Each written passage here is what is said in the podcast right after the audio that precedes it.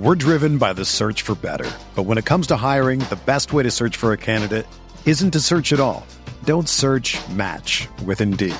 Indeed is your matching and hiring platform with over 350 million global monthly visitors, according to Indeed data, and a matching engine that helps you find quality candidates fast. Ditch the busy work. Use Indeed for scheduling, screening, and messaging so you can connect with candidates faster. Leveraging over 140 million qualifications and preferences every day, Indeed's matching engine is constantly learning from your preferences. So the more you use Indeed, the better it gets. Join more than 3.5 million businesses worldwide that use Indeed to hire great talent fast. And listeners of this show will get a $75 sponsored job credit to get your jobs more visibility at Indeed.com/Blue Wire. Just go to Indeed.com/Blue Wire right now and support our show by saying that you heard about Indeed on this podcast. That's Indeed.com/Blue Wire. Terms and conditions apply. Need to hire? You need Indeed.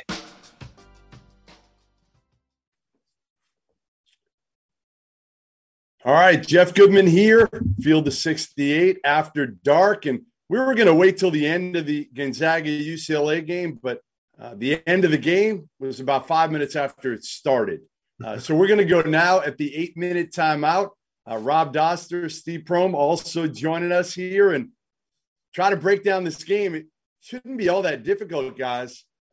It was an absolute rout from start to finish, much like the one I was at a week or so ago in Spokane, where Gonzaga just ran Texas out of the building. Now they do it to a UCLA team that is completely different than the Longhorns.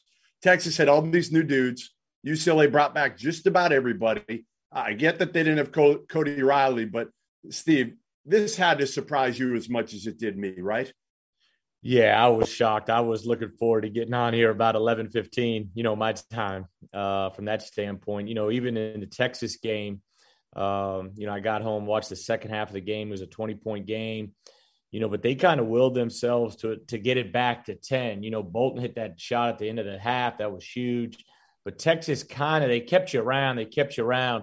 Tonight it's kind of stayed in that 17, 18, 19, 20 range to where – obviously, Gonzaga was phenomenal, and UCLA was not at its best tonight. And it'll be interesting to see the Duke game on Friday. Yeah, I think everybody wants to see now is Gonzaga the dominant team, and if they can pound Duke like they pounded Texas and pounded UCLA tonight, Rob, people are going to be ready to give them the national title. I don't buy that, and we'll talk about that in a little bit. But what was it tonight? Was it more kind of a little bit fluky that UCLA couldn't make shots early, dug themselves a hole, and then again, Gonzaga with Nembhard just controlling the pace, controlling the tempo? I mean, they were pushing it, getting whatever they wanted out of transition early. I don't think that it was fluky. I think that this is what Gonzaga is going to be defensively this year. I'm buying it. I don't know if you guys are, and Steve, I'd be curious to hear your opinion on this, but I'm buying what they are defensively. They have the big – I don't know if you would call them athletic, but they're big physical wings that can get out and pressure you on the perimeter.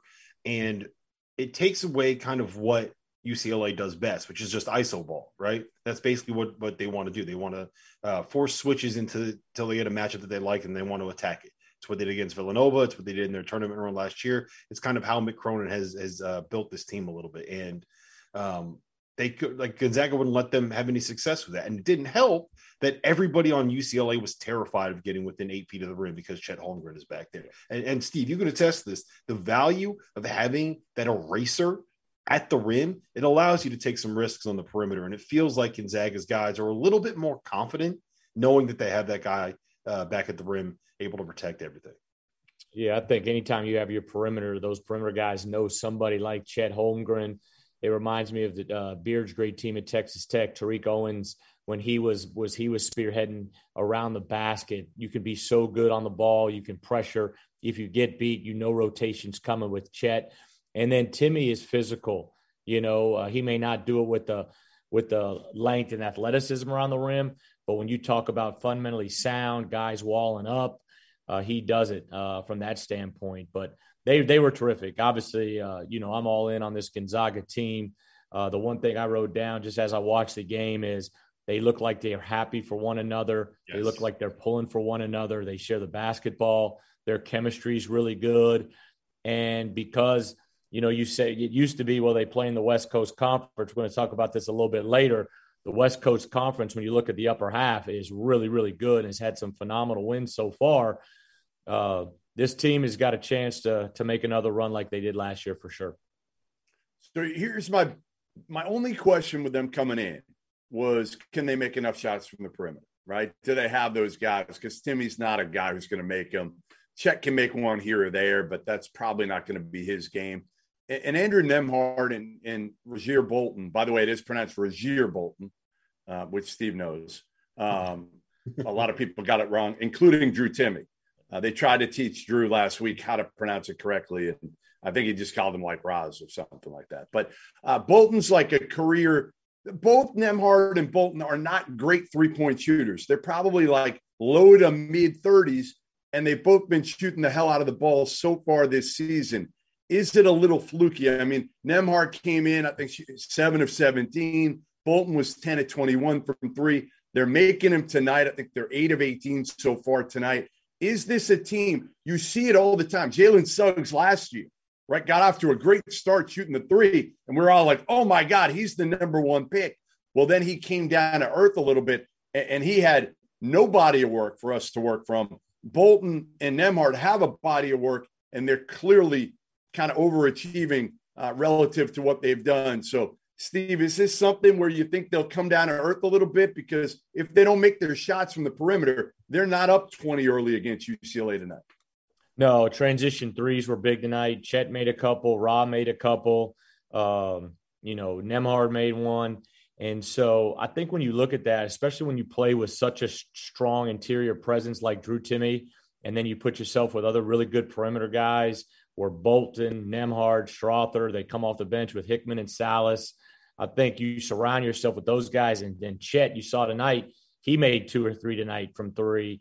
When you have that personnel around you, I think it's going to give those guys a little bit more time, a little bit more space to make shots. And then they're playing with great confidence, and shooting is so much about confidence. I think they've continued. I think that's the one thing they've got to do a great job. They've got to maintain threes at a high level consistently.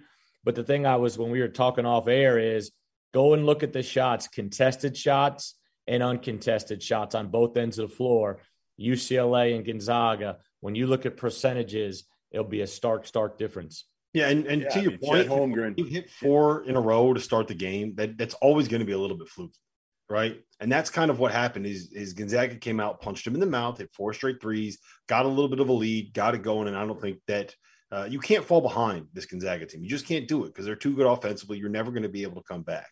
And I think that's probably what kind of did UCLA, and especially if they're sick and they weren't feeling well, like when you get punched in the mouth like that, it's kind of hard to bounce back. But I'm less concerned about it because I think that no matter what happens with some of the guard shooting, I think that you're going to have more of an inside-outside game than you've ever had in the past with this group because Chet Holmgren, he can knock down threes. And maybe he's not going to be a guy that's out here shooting 45% and taking 9 a game like Corey Kispert was, but he's going to be good enough where whoever is guarding him has to respect him out on the perimeter. And I think when you look at all the guys that they have, you can have that. And, oh, by the way, instead of being a 6'7" shooter like Kispert was, he's a 7'1" monster at the rim that everybody's afraid of.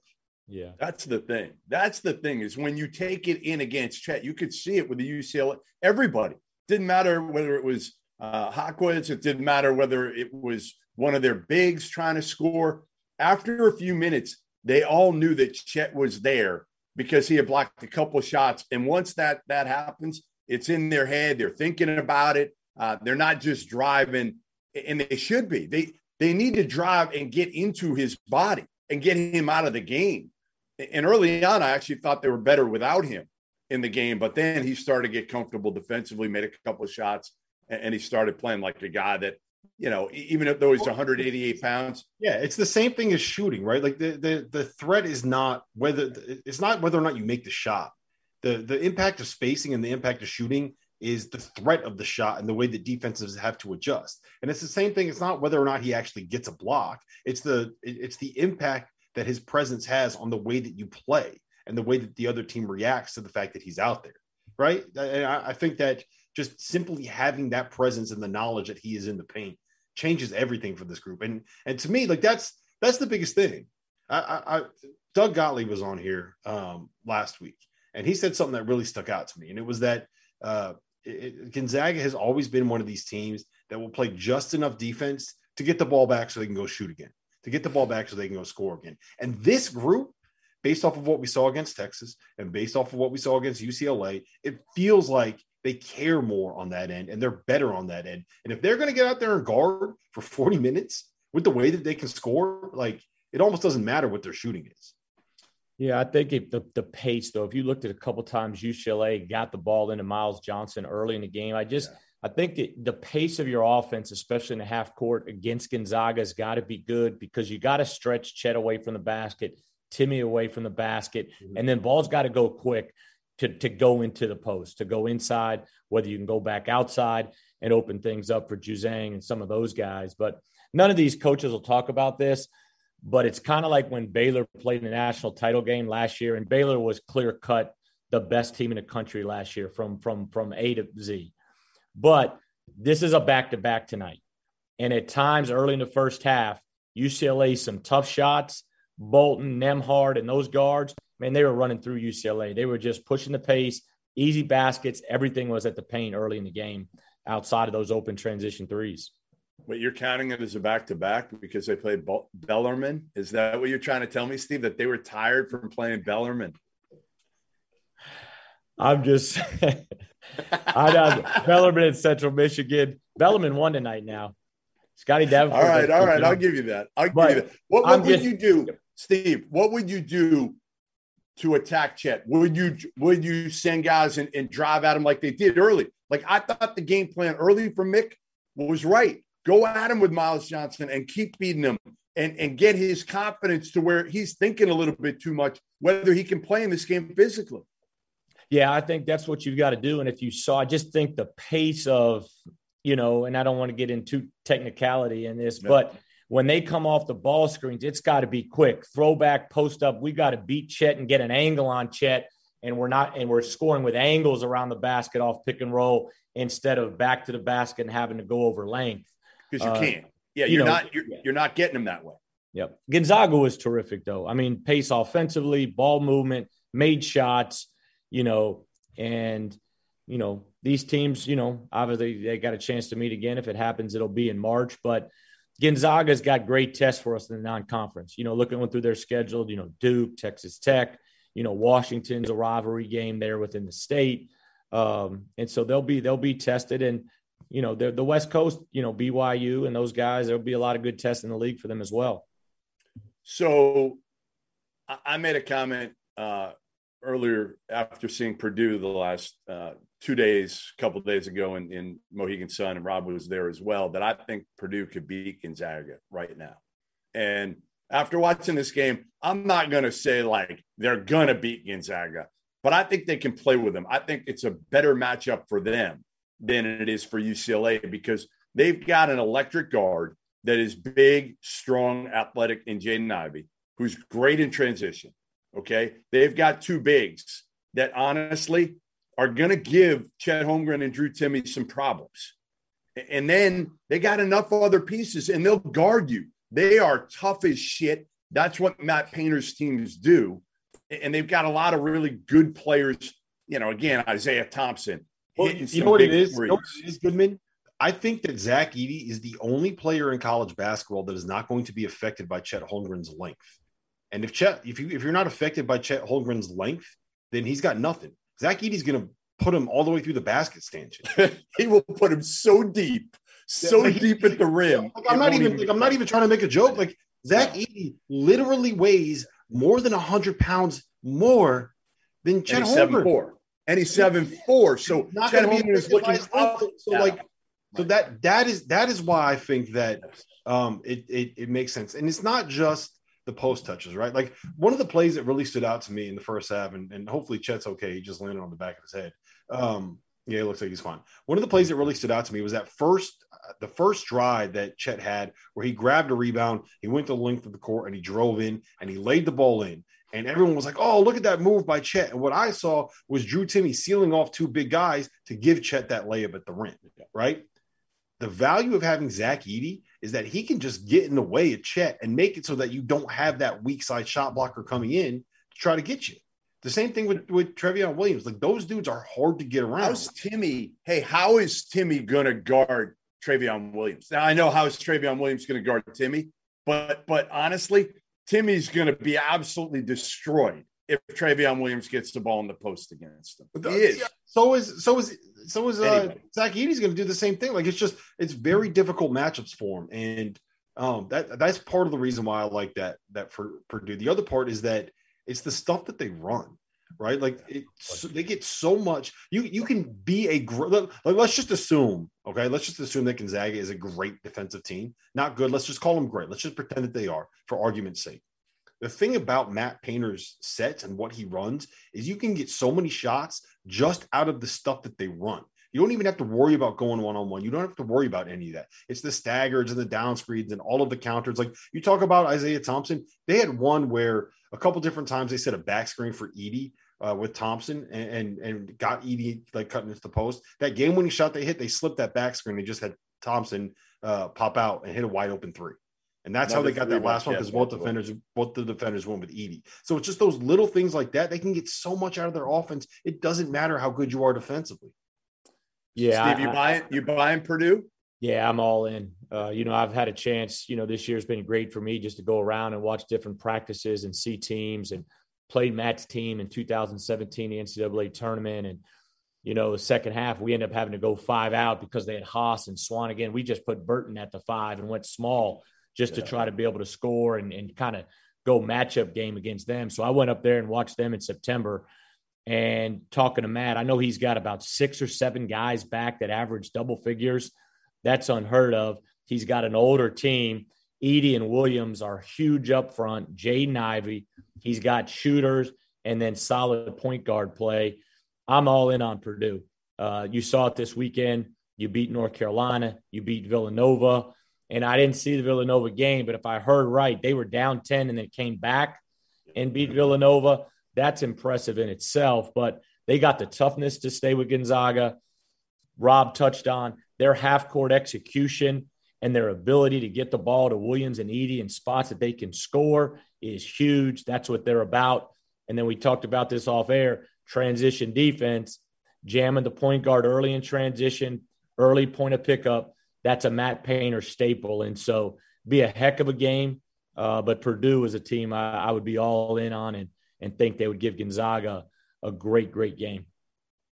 Kansas, you think they're clear like 3 now? I mean, I think it's, again, for me, it's Gonzaga 1, Purdue 2, and I still think Kansas has got a little bit of a ways to go. They can get there when they integrate Remy Martin, and he kind of gets comfortable, and it'll probably take a little bit longer for Bill Self to break him down and then bring him back is my guess. But are we putting Kansas there yet? I don't think that I would quite yet, just because I think they can get there, and I think they deserve to be in that like tier 1 category, however we phrase it. They're definitely top 5 to me. I need to see Remy Martin continue to be this guy that will let the game come to him and make the plays down the stretch, and I need to continue to see Ochai Agbaji play the way that he played in those first 2 games of the season. Been good, man. He's kept it going. He has kept it going, and confidence is everything for Agbaji. And if he can have confidence, that means he's putting on the floor a little bit, and that makes them a much more well-rounded team. And having a guy that's kind of – he's never going to be an alpha dog, but he can be a go-to guy. If he can be that guy, that's, I think, what Kansas needs. Honestly, as weird as this sounds, I think that Kansas would have an easier time with Gonzaga than they would with Purdue. I think they match up a little bit better just because, I mean, we talked about this on the live stream, Steve, the way that Bill can kind of scheme post touches and post seals for McCormick could be a very easy way. Well, I don't want to say easy, but an effective way at getting Chet Holmgren in foul trouble. Yeah, and then, you know, Kansas, we haven't seen them yet. You know, now they add Wilson back. I believe it will he play against North Texas on Thursday. North Texas is good. That won't be a runaway game, I don't think, by any means. But the one thing about Self's teams, too, it's like, are you ready to put them there right now? His teams always get better and better and better and better as the season goes on. But Agbaji's been terrific. McCormick is big up front. You know, Mitch Lightfoot is their backup five, who's been in the league now 6 years and is very, very solid. But I like that Kansas team a lot. And once they get Wilson back in the fold, you know, I think this team's just going to continue to grow and grow. It'll be interesting to see how they do down in Orlando when you look at that field. You know, Belmont, Drake, you know, Miami, Dayton, you know, there's a couple like that. So I don't know where their big test will come from down there if I'm looking at the bracket right. So the final 83-63 Gonzaga, it was pretty much that way throughout. I felt like it was pretty much 20 after the first, you know, 10 minutes all the way through. You know, UCLA never made it a game. Chet Holmgren's final line, 15 points, 28 minutes, 6 for 8 from the field, 2 of 4 from three, 6 rebounds. I'm not sure how many blocks he had, but he probably altered about 10 shots at least. All right, so Chet – I don't know how he only got credit for 4 blocks. Yeah, it seemed like he had more than that. So, all right, Chet – Before we move on to what I know you're about to ask, yeah. Can we just talk about Andrew Nembhard? Because he had – We're going to get there. We're going to get to Nembhard. We got a little bit of a deal here how we're going to – if you were the host, you would be able to determine which way we're going to go and when, but you deferred on being the host tonight. So instead, you're going to have to wait to talk about Andrew Nembhard a little bit more. So we're going to go into Friday night's matchup for a minute here, and the one-to-one or the 1-versus-2 matchup between Chet Holmgren and Paolo Banchero. And listen, I don't even know who I would take right now if I have the number 1 overall pick. I really don't, because you can't judge Chet Holmgren at 188 pounds. He's not going to play in the NBA at 188. And again, you look at what he can do from a skill level, shooting the ball from the perimeter, what he can do altering shots. And then you look at Banchero. And again, I've compared him to a young Chris Webber. I think he's that good. I think he's skilled. He's strong. He's athletic. He's tough. And Holmgren's tough too. He just... Again, you look at him and you're saying he's frail. Who would you take right now, Steve Brum? If gun to your head, you have the number 1 pick in the NBA draft, who are you taking? Probably Banchero, you know, today, just from, you know, now watching Chet tonight, you know, up close, you know, I'd probably go back to the draft room, you know, and really start kind of reevaluate and make sure, you know, I could tell you a lot better after Friday night, but if I was going right now in a small sample size, I would say Banchero. But Chet, obviously, it's one that you could look back on and be like, golly, we had the first pick. And, you know, it happened so many times. We let him slip, get away. You've got the Darko Milicic story instead of Carmelo Anthony. I mean, you go on and on. What, did you just call Chet Holmgren Darko Milicic? Is that – do we just – No. Did you just say that? No, I'm just saying you can skip on guys. I probably said it the reverse way. You can skip on a guy, say, we took Sam Bowie, we missed on, you know, so where, you know, you just don't know. But Chet tonight was terrific. And so it, you know, give you some things to think about. But, you know, I don't know, it'd be tough. You know, I really like Chet as a prospect. It's the skinny frame for me. And like, you see him on TV right now, his shoulders are just so thin. This isn't like Anthony Davis, where Anthony Davis had really broad shoulders. This isn't even like Evan Mobley. Evan Mobley was 215, 220 pounds last year. That's 30 pounds heavier than what Chet is. I thought that Evan Mobley was a more well-rounded and impactful all-around defender. Like, he had all of the rim protection stuff that comes with Chet. He was also good enough to be able to sit in a stance and go out and guard somebody on the perimeter at an elite level. And he was also, like I said, he had 30 extra pounds. Those 30 pounds matter when you're dealing with guys in the NBA. He wasn't quite as skilled offensively, but like I I do sometimes wonder how much that's going to translate. But I mean, I think Chet's a very, very, very good prospect. I would take him number 2 in the draft. That's not a diss. I would take Paolo number 1 over him. I just think it's the physicality to the size. I can see him translating defensively. I think he's a little bit of a better passer. I do believe in the jump shot and that it's going to come around. I just, he's awesome. I'm taking the 6'10", 250-pound guy that runs ball screens. Yeah, the thing about Chet that always gives him a chance, and he's getting interviewed right now. He has a chip on his shoulder, and he has a swagger, because everybody's talked about size, strength for so long, and he's playing on the number 1 team in the country and just had 15, 6, and 4 blocks and a 20-point win over the number 2 team in the country. And so, you know, and then you got to draft for needs. You know what else it is? He's a big, goofy-looking, skinny white dude named Chet playing at the highest level of basketball. People are coming for that dude every single time that he steps on his court his entire life. Like, people come at him. He's used to it. He's expecting it. He's ready for it. And if he's gotten to this point at this level, like there's toughness there. There's heart there. The thing that always stands out to me is saying this is it's all right here in the game against Imani Bates when he was in high school.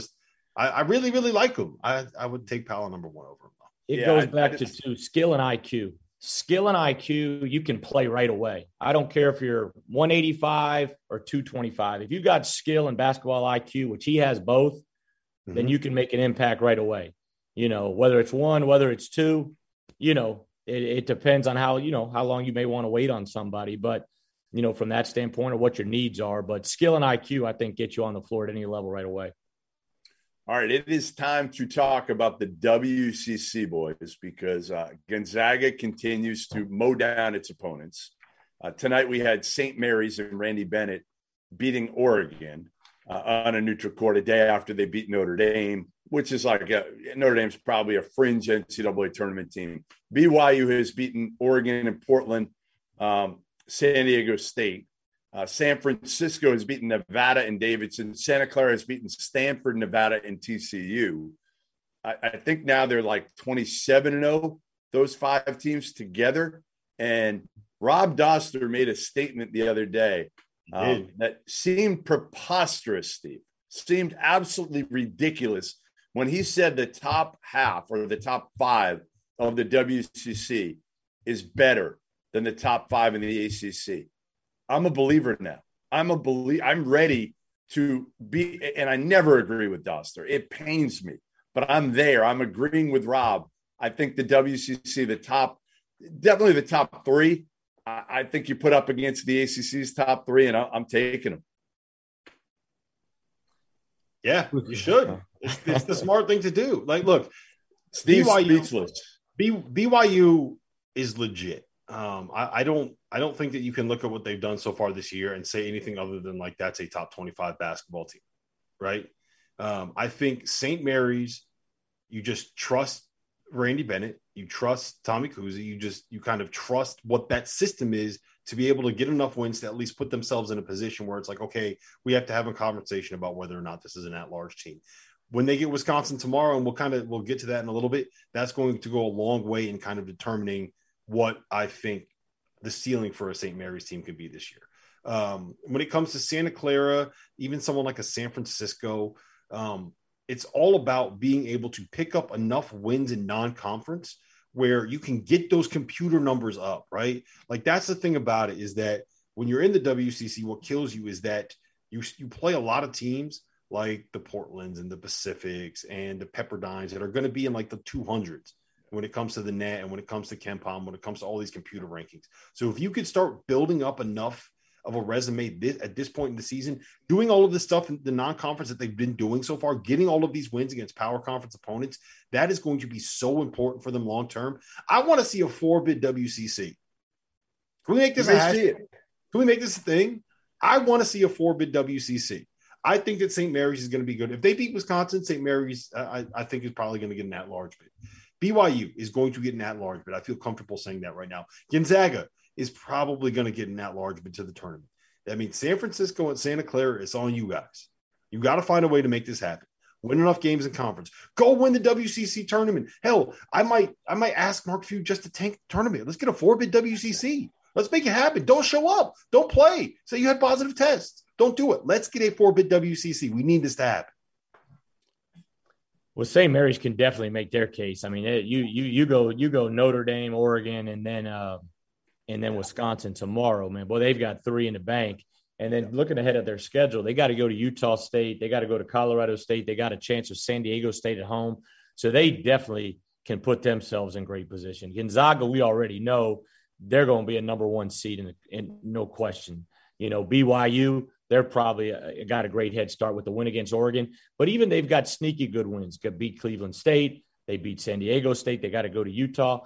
But the two, like you said, man, it's San Francisco and Santa Clara. Like, can they really be? And I know San Francisco's best wins right now, Davidson, Nevada, though Nevada had a great win tonight, and obviously Steve's got a good team out there. You know, they got to go to Arizona State. You know, they got to get that one. You know, and then Santa Clara, they're off to a great start. They got good name wins, Stanford, TCU, you know, Nevada. They got to go to Cal. But those are ones they got to beat BYU. They got to split with BYU. Got to split with Gonzaga. They got to split with St. Mary's. And if they do that, then they're going to have a legit chance if they take care of the non-conference. Yeah, that's the key. That's the key, is somehow getting a win against, you know, our Gonzaga or BYU and beating St. Mary's. That enables San Francisco or Santa Clara, that aren't going to probably get the huge resume wins in the non-conference, but can do enough to kind of get on the bubble a little bit. That, you know, puts you over the top. You know what else is really going to help them? The ACC. Once you get past Duke, like, there's not a lot there that is really all that impressive. The Big Ten, once you get past Purdue, like, who has really been all that? Who's the second best team in the Big Ten right now? Is it Ohio State, who almost got beat by Akron? Is it Wisconsin? Like, are we calling it Wisconsin now? Is it Illinois, like, who we just saw get embarrassed by Cincinnati? Like, it's there are going to be a lot of bids. The AAC looks like it might be like a 1 or 2 bid league this year, right? Probably 2 bid. Memphis and Houston. I blanked on Memphis actually. They'll both. A10's one. The Mountain West is one. The A10 is, like, there are a lot of bids available. You just got to go get it done. Like, well, the thing I wrote down, and when we were prepping for West Coast Conference, is this league better than the Mountain West, the A10, the American, and the Missouri Valley? Yes, combined. Better than them all when combined. You look at, you know, head to head, are they better than those, you know, 4 leagues? Because if they're better than those 4 leagues, then they're going to get probably at least 3, a possible 4, 5. Boy, again, would have to get right. Those fourth and fifth teams have to knock off, because you're going to have Gonzaga and BYU that could be. Listen, BYU. Remember a couple of years ago when the tournament got scrapped, BYU is a team that we thought had a chance. They were in the top 10 at one point. I don't know if they were at the end there, but they were at the top 10. Could they be in the top 10 again and having 2 teams, you know, among the elite, and then St. Mary's maybe being a top 25-ish? Then again, it just gives you a lot more juice if San Fran or Santa Clara are going a little bit of a run and beat a couple of those teams. And even I know that the rankings aren't supposed to help, right? Like, it's not supposed to factor in. But every single person in those NCAA selection committee rooms are humans, right? And if they are looking at something where it says St. Mary's top 25, that next to their number, every time they watch them play, they number 25 next to them, it's going to influence you. There's no way around that. Same thing if you see BYU with like a number 10 next to them. Yeah. That's going to impact the way that you kind of look at it, the impact that the way that you think about it. And it's just, it's unavoidable. It's natural. It's human. It's the cognitive stuff that happens that goes into the selection of these rooms, which is why it's so crazy that we put all of this stock into people putting together these brackets. And it's just a bunch of, it's like 10 guys like us just being like, hey, you know what? I think I like this. I'm going to value this win more than this win, right? That's all it is when they're in there. I like this more than this. That's how teams succeeded. All right. So Andrew Nembhard, we'll get to him because you wanted to earlier. And I won't completely ignore you. He had 24 points tonight, 9 of 13 from the field, 6 assists, 5 rebounds, 3 turnovers, and he played all 40 minutes. And a 20-point blowout. Thanks, Mark Few. You know, first of all, get him off the floor. Like, we can't see the kid Arlauskas, my boy from Lithuania. We can't get him a little bit of run at the end of the game. I mean, come on. Got to get your man to burn. Ridiculous. And that's Timmy's boy. By the way, it was a package deal. It was almost, from what I was told, it was like Drew Timmy would come back if Arlauskas was coming back as well. So that was part of the deal there. But Nembhard has established himself as, you know, maybe as underrated a point guard as there is in the country right now. Everybody was talking about Timmy and Holmgren, but the key to this team has been Andrew Nembhard so far because of his ability to make the right decisions, run the team. You know, he can finish in transition. He can play in the half court. He can make a shot. There's not much he can't do. He's actually done a good job defensively, smart, cerebral, all of it. So I ask you guys to come up with, is there a better point guard? Is there a point guard you would take right now, Steve, over Andrew Nembhard? Not today. You know, I've got my top three, the guys that I think are very good and right up there with top point guards in the country. But after watching tonight and really sitting down and watching Nembhard, and they're the best team in the country. He's their point guard. Point guard's job, it's, hey, do you win? Can you impact winning? Do you make people better? And then Nembhard, he's, you know, with Chet and Timmy, they make up probably the best front court in the country. So you're looking at probably the best front court with, to me right now, no questions asked, the best point guard in the country. And you hear Mark Few just talk about him. You know, he raves about him. Obviously raves about Timmy being the backbone and the toughness and the glue of that team. And the great thing, you know, to mention about Chet is he gets to kind of learn under Timmy. You know what I mean? The lay of the land. And I think that's so huge for a freshman that has so many expectations to meet, but Nembhard is number one. And if you want two or three, I'll shoot those out. And you come back to me. I would say number two, and this is just kind of got a chance to watch him in practice, and it's about winning. I think Quinterly. I think Javon Quinterly. I love him at Alabama. And that's the team I missed, you know, talking about that bracket, that Kansas, Alabama Sunday. If they meet up in the Orlando Championship, that's going to be a heck of a basketball game. Oh, yeah. And then number three, you could go a lot of different ways. I know Rob's probably saying, where's Akinjo? And he could be in there. But it's about winning. It's about impact. I would say Colin Gillespie. I just love him. I love what he's about, and I love Villanova basketball. Yeah, so I think the top two has to be Gillespie and Andrew Nembhard. Yeah, agreed. Right now, I think the top two. I also think that says a lot about the state of guards and guard play in college basketball right now. I don't think either of those two guys are like supremely talented, but they're just like good, smart, heady players that aren't going to beat you, that are going to let the game come to them, that are going to make sure that you're running what you're supposed to run. They're the quintessential cliche coach on the floor, doing all that kind of stuff too. So the thing that really stood out to me though was I tweeted out the question, is Andrew Nembhard the best point guard in the country? And someone hit me back with, he's averaging 7 points a game. Because look at who they're playing and look at the scores of the game. Like, he doesn't have to do more than that. He's capable of it. He just went up against the number 2 team in the country and had 25, 6, and 5. Yep. Right? So he can get it. He can make it happen, but he doesn't need to, and he knows he doesn't need to, and he'll just let everyone else beat him. He'll take it. Yeah. He'll take his off nights when he can get his off nights. He's an old man at this point. He's a fifth-year senior. Yeah, I think that's a good point too, because that, you know, they're 5 or 6-0 now. They've had obviously 2 huge tests with Texas and UCLA. The other teams they've beat convincingly, you know. But when we talked about, hey, look up who you think the best point guards, and some you're doing it off feel and watching them. But when I'm looking at their stats, I'm not looking at points per game first, you know. Though I love point guards who can score. My first thing was assist to turnover ratio. You know, do you take care of the ball? Do you value the ball? Are we getting good shots every time? And then what's your assist rate? And that's what I'm looking at first. Now the points will come, you know, field goal percentage, things like that, but assist to turnover, and do you win? And well, you had two of the best. I mean, you had two of the best in the last, you know, 6-7 years in the country in terms of taking care of the ball. Yeah, Monte Morris is the best I've ever, you know, had, you know, led to college basketball 3 out of 4 years, assist to turnover ratio. The year he didn't lead it, he was number 2.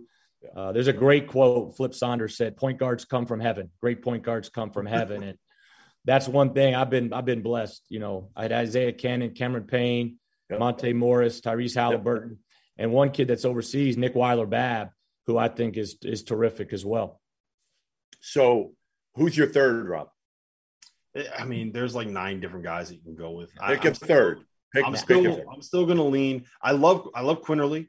I think that he is part of why he's so good right now is the fit within the system, as opposed to just like being the outright like best dude, if that makes sense. I'm still going to go with Akinjo at number 3 because I think that Baylor's won a bunch of games in blowouts, and like kind of think that they still have a chance to go out and win this thing. Like, I don't want to eliminate them from the conversation of the best team in college basketball at this point. Same thing with Duke, and hopefully we can come back to that because I think that Duke might have a real chance to hang with Gonzaga on Friday. But I'm gonna stick with Akinjo. He just, if you look at what that Baylor team is doing to good, they beat. I know Stanford stinks, but they beat Stanford by 40. Yeah, 40. They beat a high major team by 40. Yeah. How often do high major teams lose by 40? No, you're right. Yeah. I mean, this Baylor team, I can't wait to see them. I mean, they've got some games coming up. They haven't played much yet, but they got the second half of their non-conference schedule is loaded. So we're going to see how good Kendall Brown and Akinjo and Matthew Meyer, how good these guys are this year without, Davion Mitchell and some of those other dudes. I'm going same 1-2. I mean, I don't think you can go any other way other than Andrew Nembhard and Gillespie. Am I allowed to put Ivy at the point? Because I just want to put him at the point, man, and let him go. After watching him this past week, I know Matt Painter won't do that. And Doster and I kind of talked to him a little bit about that, Steve. And he said in transition, he could do it. But in the half court, he's not ready to play the point yet. So I'm going to go with another guy similar to Nembhard and Gillespie. He's not flashy. He just wins. And he's done it under the radar for now 3+ years. And that's Kyle Lofton at St. Bonaventure. He doesn't shoot it great, but he makes the right decisions. He's an intangible. Just the same things you could say about Andrew Nembhard and Colin Gillespie, you could say about Lofton. And right now, St. Bonaventure, top 20 team. And that's what it's all about for me. I'm picking a point guard on a top 20 team. I'm not going beyond that. You've got to be a winning point guard. That's the biggest thing. But I'll tell you what, Rob mentioned it, and he's right. You go down the line this year. This is the weakest group of point guards I've ever seen in all my years of covering college basketball, Steven. It's not even close. Did you guys just hear that? It's true. What did you say? Say it again, Goodman. Say it again. Say it again for the people listening at home that missed it. Rob is right. Okay. There we go. Well, you've said that twice tonight. you said that twice tonight, Jeff. Twice tonight. It's brutal. It's really painful to do, Steve, but sometimes you just gotta you gotta admit it and try to move on quickly. That's the biggest thing. Duke Gonzaga, Friday night. It's the one that again we're going to be talking about the next few days in college basketball, because now people are going to give Gonzaga the national title. They are. They're going to give it to them. Duke looked really good, Champions Classic. They haven't really been tested a whole lot since, but they got Banchero. It's Banchero, by the way, Steve, just for future reference. I screwed it up too. I screwed it up with Paolo last year. So just want to make sure you get it right. It's Banchero. And he is a stud, but I worry about, Duke's point guard situation. I really do. And that's the area that I think, as long as Gonzaga doesn't go out and have too much fun in Vegas, I think they're going to be fine. But if they're out there tonight hitting the strip and, who knows with Drew Timmy, what he's doing with the stash out there on the strip. And, he might get an NIL deal tonight in Vegas. Who knows? Oh. Yeah, I'm out here insinuating that these guys are pulling a Jeff Goodman and staying out at 4 a.m. at the craps table slamming bourbons. All right. Yeah, that team looks like they'll be dialed in. I just actually, if we're being honest, UCLA kind of played tonight like they were at the craps tables until 4 a.m. slamming bourbons. So yeah, very true. Yeah, I would if I was picking, I would. You just can't not take Gonzaga. I mean, I don't know what Timmy finished tonight. With tonight. 18 and 8, and it was quiet. Yeah, quiet. That's what I'm saying. He was quiet tonight, right? But Chet came alive because that was the big thing. Hey, is, you know, we haven't said Chet against Texas, he was okay, he didn't do this. You know, tonight he responded. You know, their guards responded tonight. You know, Duke will get out there plenty of time. They'll be rested. Everybody will feel good. Be an unbelievable game. You know, Duke, you know, physicality on the perimeter, you know, will be a test. But, you know, I like Gonzaga in a really, really good game. Hopefully it's not like this tonight either way. All right, so let me ask you this then. There's no line up right now at BetRivers for this game. That's probably not going to get here until some point on Thursday night. The college basketball lines don't come out until then. But right now at KenPom, Duke is a 6-point underdog, the same thing that UCLA was on KenPom's projections. And I'm just curious, are you laying the points with Gonzaga? You think they're going to run away from Duke?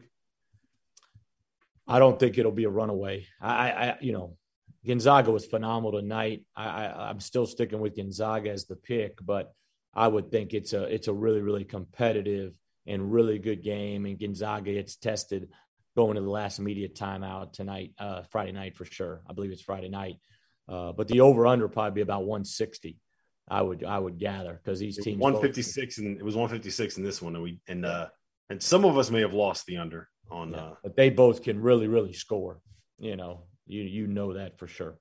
Yeah, I expect it. It's not going to be like we saw tonight. That's for damn sure. It's going to be competitive. Yeah, Texas. You know, again, both games. Think about it. I mean, you tonight jumped out on right. I mean, Gonzaga jumped out on Texas. They jumped out on them tonight. I want to see if Duke plays with them. What's it going to be like for this Gonzaga team with a little bit of game pressure because they haven't faced any of it in their two big matchups. And, you know, Vegas, I think it'll be probably a split crowd between Duke and Gonzaga. Tonight it was a pro-Zags crowd, which is to be expected. But I think Duke will have their share of fans. So, all right, well, listen. Hold on. I think that Duke has a very real chance to win this. Yeah. There's a couple reasons why. One, Mark Williams he hasn't had the greatest start to the season, but like he's big and he's physical and he's 7'1", and he's going at the very least he's going to be better than Myles Johnson when it comes to getting the ball in the paint and actually making something happen. I think that there's a real world where he might be able to actually get Chet into foul trouble. And like, look, he hasn't really done much, but the last three games he's averaging 14 points per game. So it looks like he's starting to figure it out a little bit. He's a big one. Paolo obviously is a guy that can be a difference maker. They have Theo John as their third big off the bench, which, I mean, when you could bring in a former all Big East defensive player as a fifth-year senior that is willing to come off the bench, that is going to change what you could be defensively, that's huge. A.J. Griffin is just starting to find his rhythm a little bit. You know, Trevor Keels, the insane performance he had in the Garden, he hasn't really backed that up. It might be a little bit of a Tyrese Maxey situation, but I mean, he is a dude that we've seen kind of be able to take over a game like that. And maybe he's just someone that rises to the occasion in a moment like that. And this is going to be a moment like that. I think that Duke matches up really well with him. Now, I thought the UCLA matched up really well with him too, and that did not go all that well, but I think that there's going to be a little bit, I would be very surprised to see Duke come out as flat as UCLA did in a game like this and in a moment like this. All right. Thanks to BetRivers. Thanks to everybody for joining us. As usual, tomorrow night, John Fana, Randolph Childress, Terrence Oglesby will join us at the regular time at 11 o'clock Eastern. And tip of the cap to the Zags for the win tonight. Everyone is talking about magnesium. It's all you hear about. But why? What do we know about magnesium? Well, magnesium is the #1 mineral that 75% of Americans are deficient in. If you are a woman over 35, magnesium will help you rediscover balance, energy, and vitality. Magnesium supports more than 300 enzymatic reactions in your body, including those involved in hormonal balance. From functional medicine doctors to mental well-being and female hormone experts, we all know that magnesium is the one mineral to improve all aspects of well-being and health. But which one? Magnesium Breakthrough from Bioptimizers. The trusted choice recommended by leading experts with 7 best-absorbed forms of magnesium to ensure your body receives the support it needs for overall well-being. Go to bioptimizers.com/balance today and use code BALANCE10 for 10% off. Support your journey to wellness at bioptimizers.com/balance. Magnesium Breakthrough from Bioptimizers, your foundation to optimal health and vitality.